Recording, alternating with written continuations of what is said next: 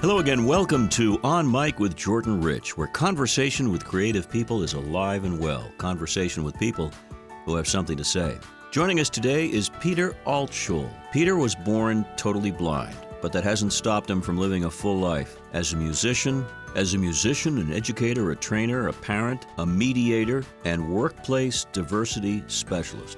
He's published two books of short essays titled Riding Elephants Creating Common Ground Where Contention Rules. Along with Breaking It Down and Connecting the Dots, Creating Common Ground Where Contention Rules, as well as his memoir, Breaking Barriers Working and Loving While Blind. Whenever I can slice out some time on this podcast to talk about bringing people together as opposed to forcing them apart, I am up for the task. And with the help of folks like Peter Altschul, that task is a whole lot easier. So let's do it and welcome Peter Altschul. Peter, let's have you share with us a bit of the, your your bio, if you don't mind, because I laugh out loud when I read it. Not making fun of you. I love the way you wrote it. Tell us what's it, what's it about? Well, uh, uh, basically, I was born uh, for I was born totally blind for reasons that nobody really knows, and uh, I attended throughout my educational thing. I attended uh, schools where I was the only blind person. Uh, in high school, I was I did a number of things. I was in the marching band, which I was quite successful at. I was at the wrestling team, which I was quite unsuccessful at. Uh, and um, I spent a good deal of time trying to prove to everybody that I wasn't I wasn't uh, an intellectual egghead. So I, uh, you know, uh, I didn't drink too much, but I uh, pretended I didn't do homework. But I ended up getting into Princeton anyway, where I, um, uh, as I, I think I said, I, I, I drank beer, uh, did a lot of musical stuff, and studied um, music and psychology, and and then I ended up doing a number of things career-wise um, uh, ranging from being a customer service rep at the most hated federal government agency uh, to being a grants manager to doing a lot of work in the diversity and inclusion arena to being a, a step parent of three kids uh, um, to doing lots of musical stuff, all with the assistance and quirkiness of uh, now seven guide dogs. Um, I should also say that one of the things I did that was most interesting career wise was encouraging pro life and pro choice activists to find common ground and find things they could work on on the related to the abortion issue, which really was was the was the career uh, job that really had the most influence in my professional growth.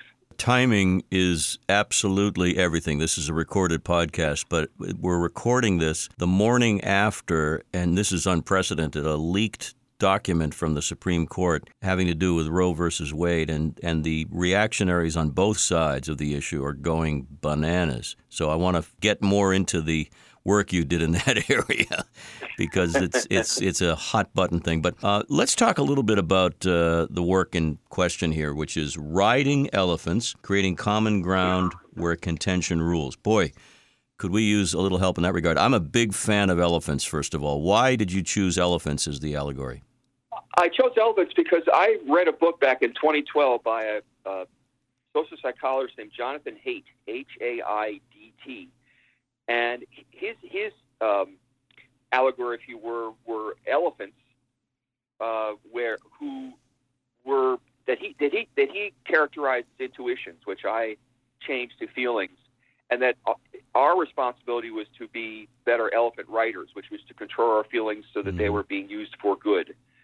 And um, he went on to talk about politics, and I went on to talk uh, from my background as a sort of a social psychologist um, myself. But and there are politics involved with my book, but there's also lots of other stuff uh, in my book. And and basically, the book talks about in various aspects of our life how we, how we can be better elephant riders.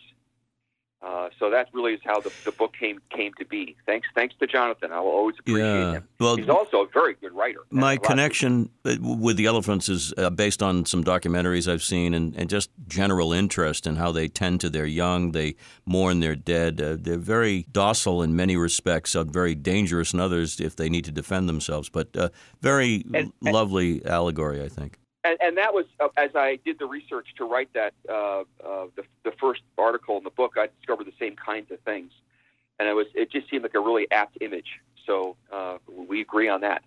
The the book is comprised of of topics and essays ranging from the work and love you've had with the dogs in your life, the guide dogs and pets and so forth, to politics. It's such a an important area in this crazy sort of media frenzied world. And I'm just wondering as as you have grown through your life and by the way you you're very self-deprecating. You got to Princeton. Nobody just fakes it to get into Princeton. So knock it off. But you, you've seen a lot of changes just before we get into some of these issues from a uh, frenetic sort of media driven culture kind of way. Where were you, let's say, when you were in college compared to today? Where were we? Because it seems as though everybody is jumping immediately on the gun and then the whole world knows your opinion. Well, it was it was a more innocent time, I think. You know, when I was in college, yes, we talked about the hot button issues, but we spent most most of our time just having a good time. You know, uh, uh, uh, I have many fond weekends of uh, um, talking about sports in the uh, place where there where a keg was was available. You know, that's uh, that's a lot of what I did during my my downtimes, um, and of course doing some dating and all that as well. Although not that much of it in college. Um, you know, we we just didn't get excited about politics very much. I mean, there was some of it that went on, and, and there were some demonstrations and so on and so forth. But and we, and I certainly got into political discussions, but it wasn't nearly as venomous as it is now. Uh, and ironically, uh, I tutor students, student athletes at the University of Missouri, mm-hmm. and they don't want to talk about politics because they just don't want to get involved with with with the with with the conflict, with the heat. They do, you, do everything they can to yeah. avoid conflict. Uh, you know, uh, uh, talk about politics, and they're you know so. I'll talk to a person about writing a paper, and they'll say something like, "I really would like to write about, uh, uh you know, uh, uh, drugs in sports, but that's too controversial. I don't want to write about that. It's it's too risky from an academic thing. I'm going to write about something less less uh, controversial. Your your work I, is I was going to say your work to me seems very much more broad based in the human sense in that you're looking at what really makes us tick. And I, I'm of the opinion that there is a small coterie of I'm going to call them nasty players who gin up a lot of this anger, who really do are they're experts at it and uh, we could name names, but we don't need to go there. But you you know what I'm talking about? Uh, rabble rousers. They light the fire, and then they uh, throw the can of gasoline, and then they hide in the bushes. It, it seems that's what's no, happening in my in my view. I think that's right, but it, but because of social media and other things, we are more susceptible to being burned than we were uh, mm-hmm. uh, 40 years ago. I agree with you, uh, but one of the things that is that we are as society less cohesive. Our institutions aren't as strong as they were back in the 80s, 90s, 70s, even early 2000s. And um, so we are much more endangered by th- these flamethrowers, as you call them. Mm-hmm. Uh, and I, I think that's really kind of a scary time. So you've taken life experience and professional experience, Peter, as a trained psychologist and as as an observer of the world, and you've written down some thoughts. Um, is there one overriding message that the book, in your estimation, conveys? Well, the, the first thing I say in the book, or one of the first things I say in the book, is feelings, not thoughts, drive action.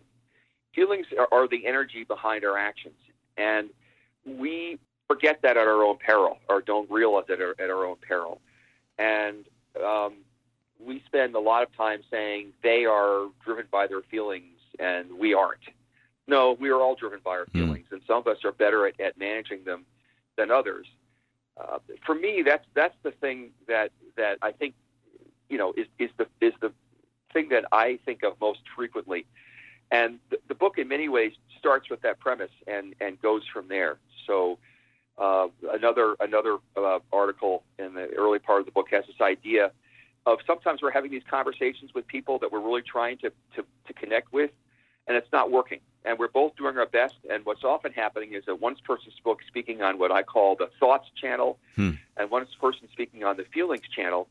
And if we don't recognize that, all our best efforts are going to are going to are going to uh, fall away in frustration. And you know, it's something we need, just need to be aware of and, and learn to be Right. better at at, do, at doing. Yeah, and that's where the communication skill sets that have uh, you'd think would be natural have, have gone by the wayside for many people. It has to do with a whole bunch of things. We don't need to get into every reason, but if people only stopped to listen, and one of the things that I love about your work, you are, in in my estimation, a patient person, even if you're ticked off.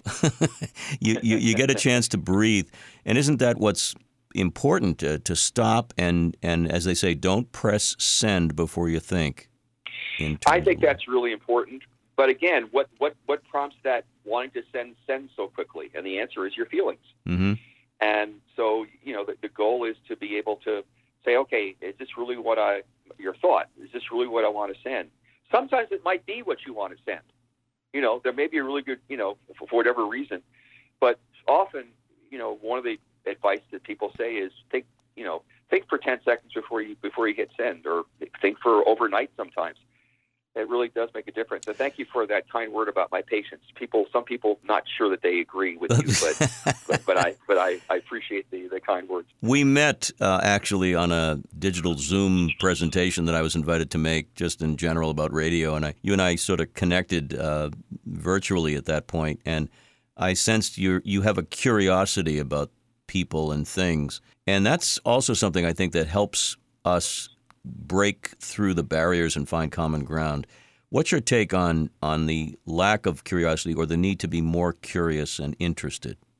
I think people are still curious, but they put boundaries around their curiosity. So, I one of the things that I'm I feel really fortunate. My my brain is wired to be able to find common ground uh, among different things. Uh, it's just the way my, my brain happens to be wired. I took one of these strength tests in one of the jobs I had, and that was the, the thing that, that most differentiated me from your average person, if you will. Uh, and, and I think when people people are curious about about things, they just don't want to get beyond their comfort level. And it's the same thing about is with these student athletes. It's just too risky emotionally for them to do that, and many of them don't have the skills to do it. And one of the things that, and one of the reasons is, of course, we as baby boomers and as Gen and Xers and you know all the folks haven't trained our kids because we've modeled the behavior. So naturally, the, the kids are going to say, "Why? Why? You know, why do this? Because I don't know how to do it, and I don't, I don't feel supported enough to do it." Yeah, Um, th- you're right. I think there's a there's a general sense of anxiety when one is confronted about, let's put it in quotes, an issue that they disagree with, and and oftentimes I find myself doing this, both professionally and personally.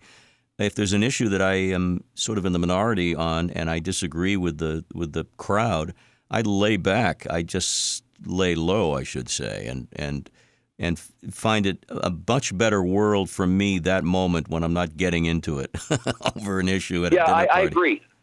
I agree, and, and uh, you know, one of the things uh, my mom taught me when I was growing up is, as a blind person, there are only so many battles you can fight, right? Y- Uh, you know, you need you need time to relax and do things like that, and the same thing applies in this circumstance. I, I don't fight every battle that comes that comes my way. Um, I'm most more likely than not often just to say yes, yes, and listen, and maybe I'll I'll poke, uh, uh, you know, just uh, you know, a little bit to sort of see where people are at. But I don't spend much of my time, you know, having these conversations. Um, in fact, uh, when the virus hit, one of the things I discovered that I needed to do was back off from media coverage, just just so I Mhm. could uh, find find my space and find my inner peace. It was just there was just too much, and that really has has you know uh, influenced the way I think about these kinds of things. I think it's a we, very we healthy healthy way to approach life in general. Just just shut down a little bit of that noise and breathe in the fresh air. We're talking here with Peter Altschul, and he's written a great series of essays called "Riding Elephants: Creating Common Ground Where Contention Rules." So there, there's so many areas that you focus on. You focus on family life and then work life, and these are two different platforms, but similar issues apply. And you also touch on uh, Christianity. Focus in on that. Focus in on where religion holds a, perhaps a key to better relations in a in a, a, a topic that often is the cause of more wars than anything else. Well, I, I think it really comes down to um, uh, doing what Jesus did, which is um, be, being respectful where people are at and not where people should be, uh, and um, showing grace, which um, I define, which which I which I had defined as unmerited favor, you know, undeserved favor, undeserved support, um, and um, one of the things that, that bothers me um, in all the sermons that I that I hear, I've heard over the years, whether it be in person or on the radio, is they have these terms and don't define them. So they, we were taught about the importance of being forgiven, but we aren't re, we aren't really told what be, what to forgive is, or to be at peace. Well, what is peace when the when the rubber hits the road? What is peace, and to, to a lesser extent, what is grace? And I think you know, having those kinds of conversations because we can't live them if we don't know what they are. Um, and so having those conversations about what those things are and then learning in community to to be better at those things, I think really would would change things uh, for the better uh, in, in, an individual level. So um, just very quickly, I define peace as conflicts well managed you know, and, and sometimes, but we hear the word conflict and we freak out. Well, conflict, there's conflicts happening around us all the time. And, um, and it, conflicts most of the time can't be resolved. They can be managed over time. And if you, well, if you, uh, con- if you manage conflicts well, you're going to have less uh, hostility. You just are. Uh, and so, you know, and, and then of course having uh, having the grace to know who you're serving. Um, and and using him as a uh, using him using that Jesus as the role model, hmm. which is really hard to do. But all, all, I know is that when I'm in that space, I'm a much better person. Yeah, the, it's interesting you talk about words and their impact. You say the word conflict, and people immediately go, "I don't want to go there," or "I want, I'm ready. Let me roll up my sleeves." Um, there's, there's, there are two other words I want to have you discuss with me. One is judgment, and of course, the word prejudice is prejudgment.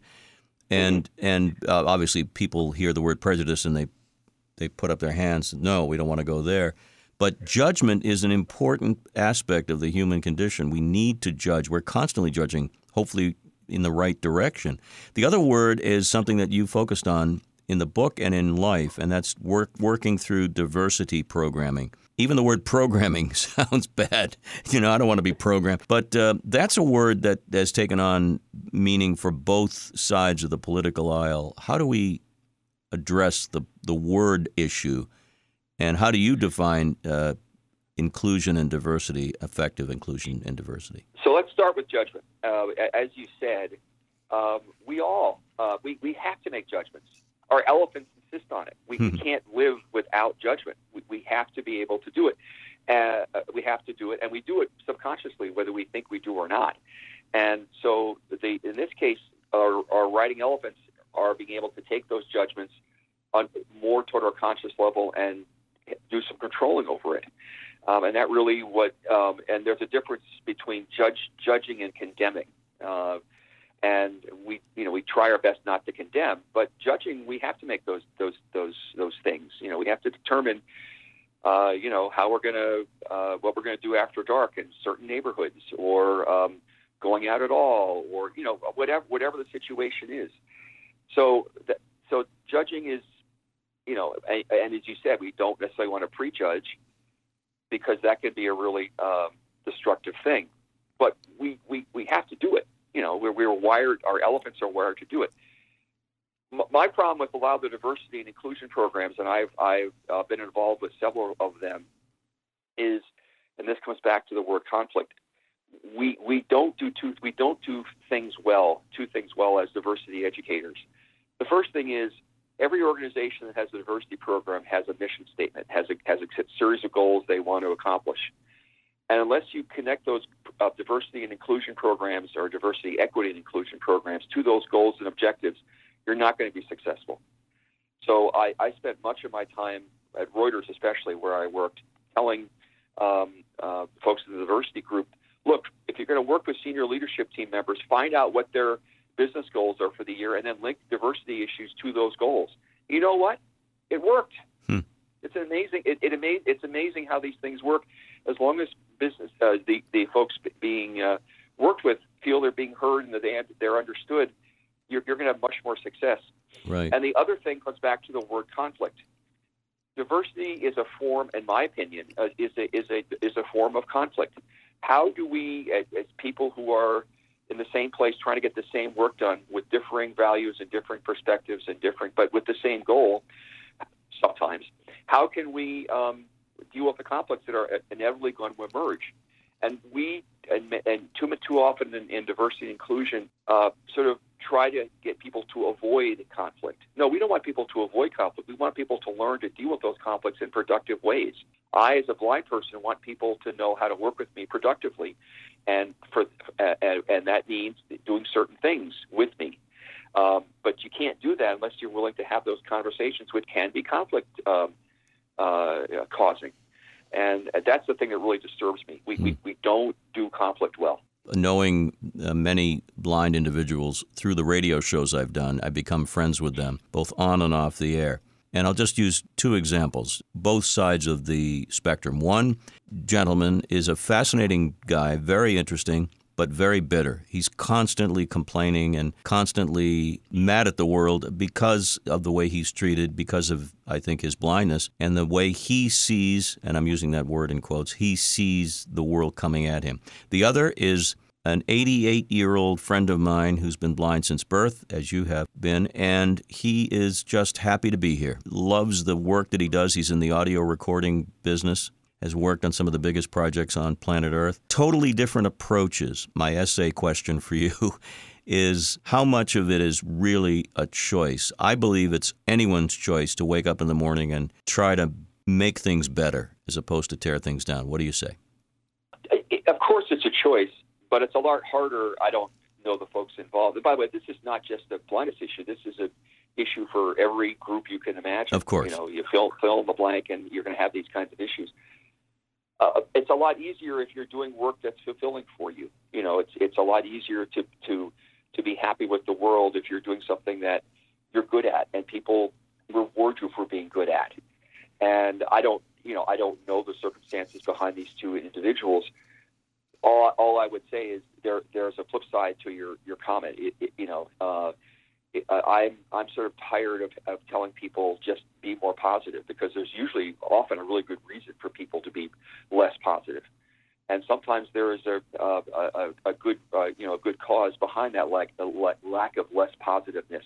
Sometimes there's a good reason why elephants aren't aren't uh, uh, you know doing what what we wish they would do, um, and so I guess that that's my comment. I, I just I, I no that's that we, that's fair. You know, that, yeah, yeah, that yeah. No, you, you, get what I'm saying. Absolutely, and and maybe I should I'll reframe uh, the question to have you discuss it with me and use the word empathy, the understanding. I understand in the case of the first gentleman why he feels this way. I can empathize with his situation, knowing his economic situation and his lack of social connection and so forth. But I can also sort of understand the other dude who's sort of got that upbeat look at the world. I, I don't know if that's empathy or at least my curiosity in trying to figure it out. But how important is the empathy, Gene? It, it, it, you know, in the business text these days, empathy is becoming more and more a buzzword, which is unfortunate because people hate buzzwords. But but empathy really is important. The idea of putting yourself in other and someone else's shoes and figuring out what makes them tick and and there's a difference between, in my opinion, empathy and sympathy. You know, sympathy is sort of this uh, condescending pat in the head. Oh, I understand where where where you're at. It's terrible, you know, whatever. And there, there's some value in that. But empathy is the idea of okay, uh, I, uh, you know, I I get where you're at. How can we work together to make it a little better for both of us? Um, I have a um, I, I've been going through a, a difficult time over the past um, year, without going into great details. But it's it's required a friend uh, a friend to sort of walk beside me through this valley, and um, I would not have been successful without him. Mm-hmm. And he often says to me and to people around me that he would not have grown uh, without this experience working with me uh, to deal with these with these issues. So in, in, in an ideal world, empathy really uh, in, in, involves both people growing, not just the one person who's who's having a hard time, but the other person growing as well because they're learning, they're developing a, a, a different skill set, or or enhancing their skill set. And the other person is is too, uh, because of of the, of the support they're they're uh, they're being given. I've got two other major topic areas to cover. One is the fact that you are a musician, I believe a percussionist. The first question is yes, what do you call a drummer that breaks up with his girlfriend? Uh, I don't know. Tell me. Homeless. Uh, ah! Sorry, I couldn't. Homeless percussion, but many homeless, many homeless percussionists out there. That's the that's the, the age old kind of typical stereotypical joke. But let's focus yeah. on something for a second because you've been in the in the world of music, and I am too, not just as a listener but as a performer, as a player.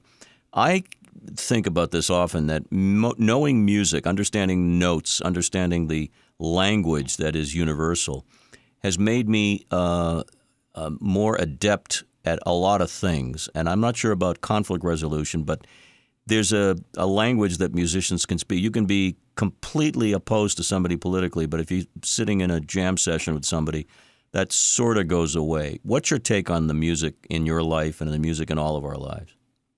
I agree with that statement, and I would say that if, if you are have any experience in a, in a musical group, uh, uh, a rock band or a choir or, or running rehearsals, you better be a good conflict uh, manager because there are inevitably going to be issues about how are we're going to play this and what key we're going to play it in, and do we like this arrangement or not, or who, you know. And so there really there really is um, a a real. Uh, and if you don't have that skill, you're not going to be successful. You can be the best musician ever, but if you can't work with other people, you're simply not going to make it unless you're like this brilliant piano player or something, you know. But but most of us aren't as that good.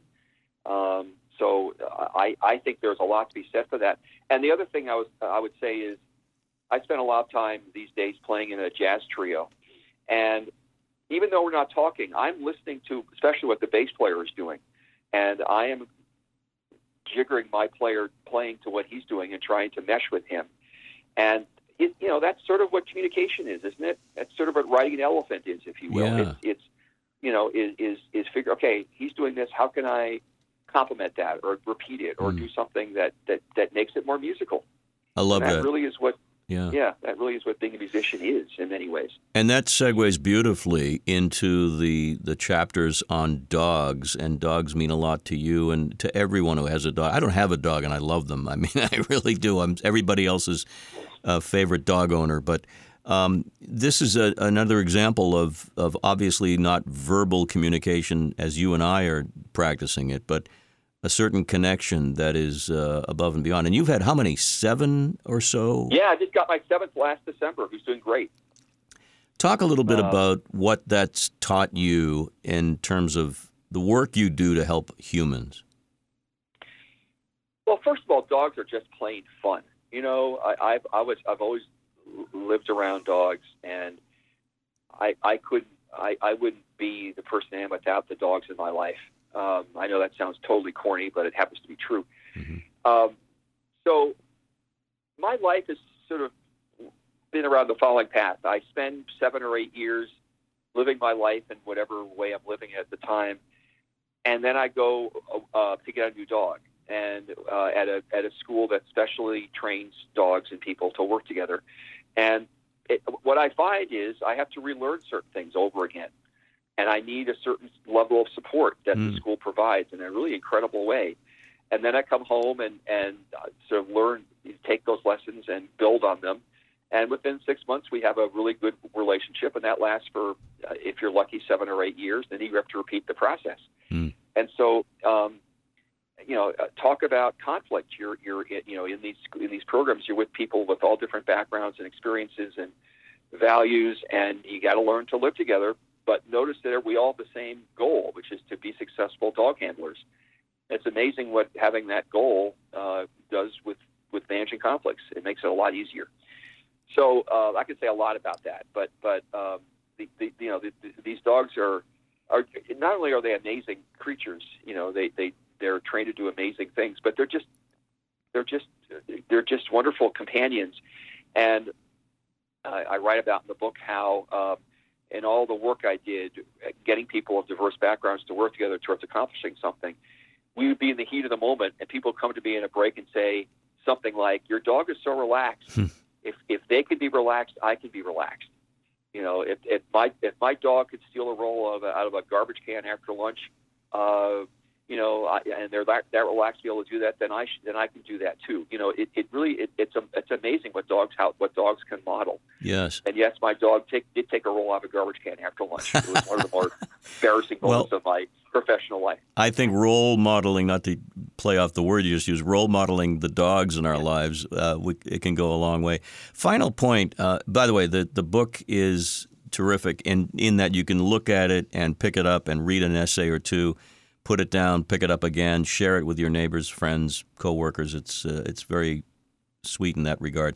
Um, I just wanted to mention the, the final point I'd like to make is none of us are two dimensional. We are three and four and five dimensional creatures. What really drives me bananas is when people buttonhole or pigeonhole, whatever the word is, somebody into a particular slot because they agree or disagree on a particular issue. One issue does not a person make. I strongly agree, uh, and we, uh, to put it a slightly different way, we all belong to different tribes, if you will. You know, uh, based on our interests, based on uh, you know who, who who we interact with, and so on and so forth. And it, it's the totality that that makes us unique as individuals. And I'll just say this: uh, we we talked a little bit about the abortion uh, thing earlier. One of the one of the projects I did was to encourage, as I said, to encourage pro-life and pro-choice activists to find things they could work together on that were that were that were abortion related, even though they disagreed they disagreed on the moral, the morality, if you will, of abortion. And the first thing we did when we got when we found a pro-life and pro-choice activist is say to them, okay, get together over a cup of coffee, over a meal, and get to know each other, but don't talk about abortion. Mm. You know, find out find out who you are. And when I uh, I ran a similar program uh, when we were having a, a contentious organization, and we I ran a, a, a mentoring program. Don't talk about the conflicts right now. Just get to know who you, who you are. Find out where those common ground things are. You know, find out you know uh, you know about each other's lives. And once you have that foundation, then you then you can steer towards talking about the contentious issues. But if we don't take the time to do that, building that foundation of of trust and and find out what those common ground things are, it's going to be a lot harder to have those kinds of conversations. If you had success, then you've hit on something that more of us should consider. More of us in the talk radio game should consider, as a matter of fact, because uh, it's it's sort of the unwritten rule when you're in political talk radio. And I've done that. Third rail is abortion. I mean, it's just impossible. Yeah. Because people are so ginned up on both sides, rightfully so. I mean, there it's a very uh, emotional issue and a very moral-based issue as well. So I, I give you credit for, for that. I said it earlier. You're a man of patience. You put up with me. well, you put up with me too. So Peter, what's the best way for people to access the book, find out more about you? I'll let you give the URL if you want. sure. Uh, probably the easiest way to find the book uh, is to go to Amazon hmm and look under Altschul, which is my last name, A L T S C H U L. If you type in Altschul and Riding Elephants, you'll find the book. Uh, if you want to go to my website, uh, which has lots of information about me and my music and other things, go to DLD Books. That's David Leonore David Books.com. And in the uh, search bar, type in my name and you'll find it. Uh, the, it's sort of a weird web address, and uh, I don't want to uh, make it complicated for people, folks. But the, if you want to get the book and my other books, they're all on Amazon. Go uh, go to Amazon, type in my last name, A L T S C H U L, and then type in uh, uh, Riding Elephants, and you'll find that book and my other books as well. You had me at elephants. That's all I can say, Peter. You had me at the elephants. I'm a huge. My wife knows this. Everybody I know who knows anything about me knows that I'm a big fan, and uh, I, I collect little baby elephant statues and stuff. It's it's really one of my passions. Thank you so much. Uh, even if if we were to find room to disagree, and we we probably would, uh, I feel very comfortable chatting with a guy like you and getting to know you. So thanks for sharing with me and my audience. Thanks for the opportunity. Thanks again to Peter Altschul, Riding Elephants, Creating Common Ground Where Contention Rules. Check it out online. His name is Peter, and the last name Altschul, A L T S C H U L. Thanks as always to Dan Tebow of Fast Twitch Media, to Chart Productions, where we produce this and many other podcasts, audiobooks, commercials, etc. Find out more about all of this at jordanrich.com. And as always, thank you so much from the bottom of my heart for joining me on this podcast journey, now in well over 100 countries in every U.S. state. Till next time, this is Jordan as always, saying be well so you can do some good. Take care.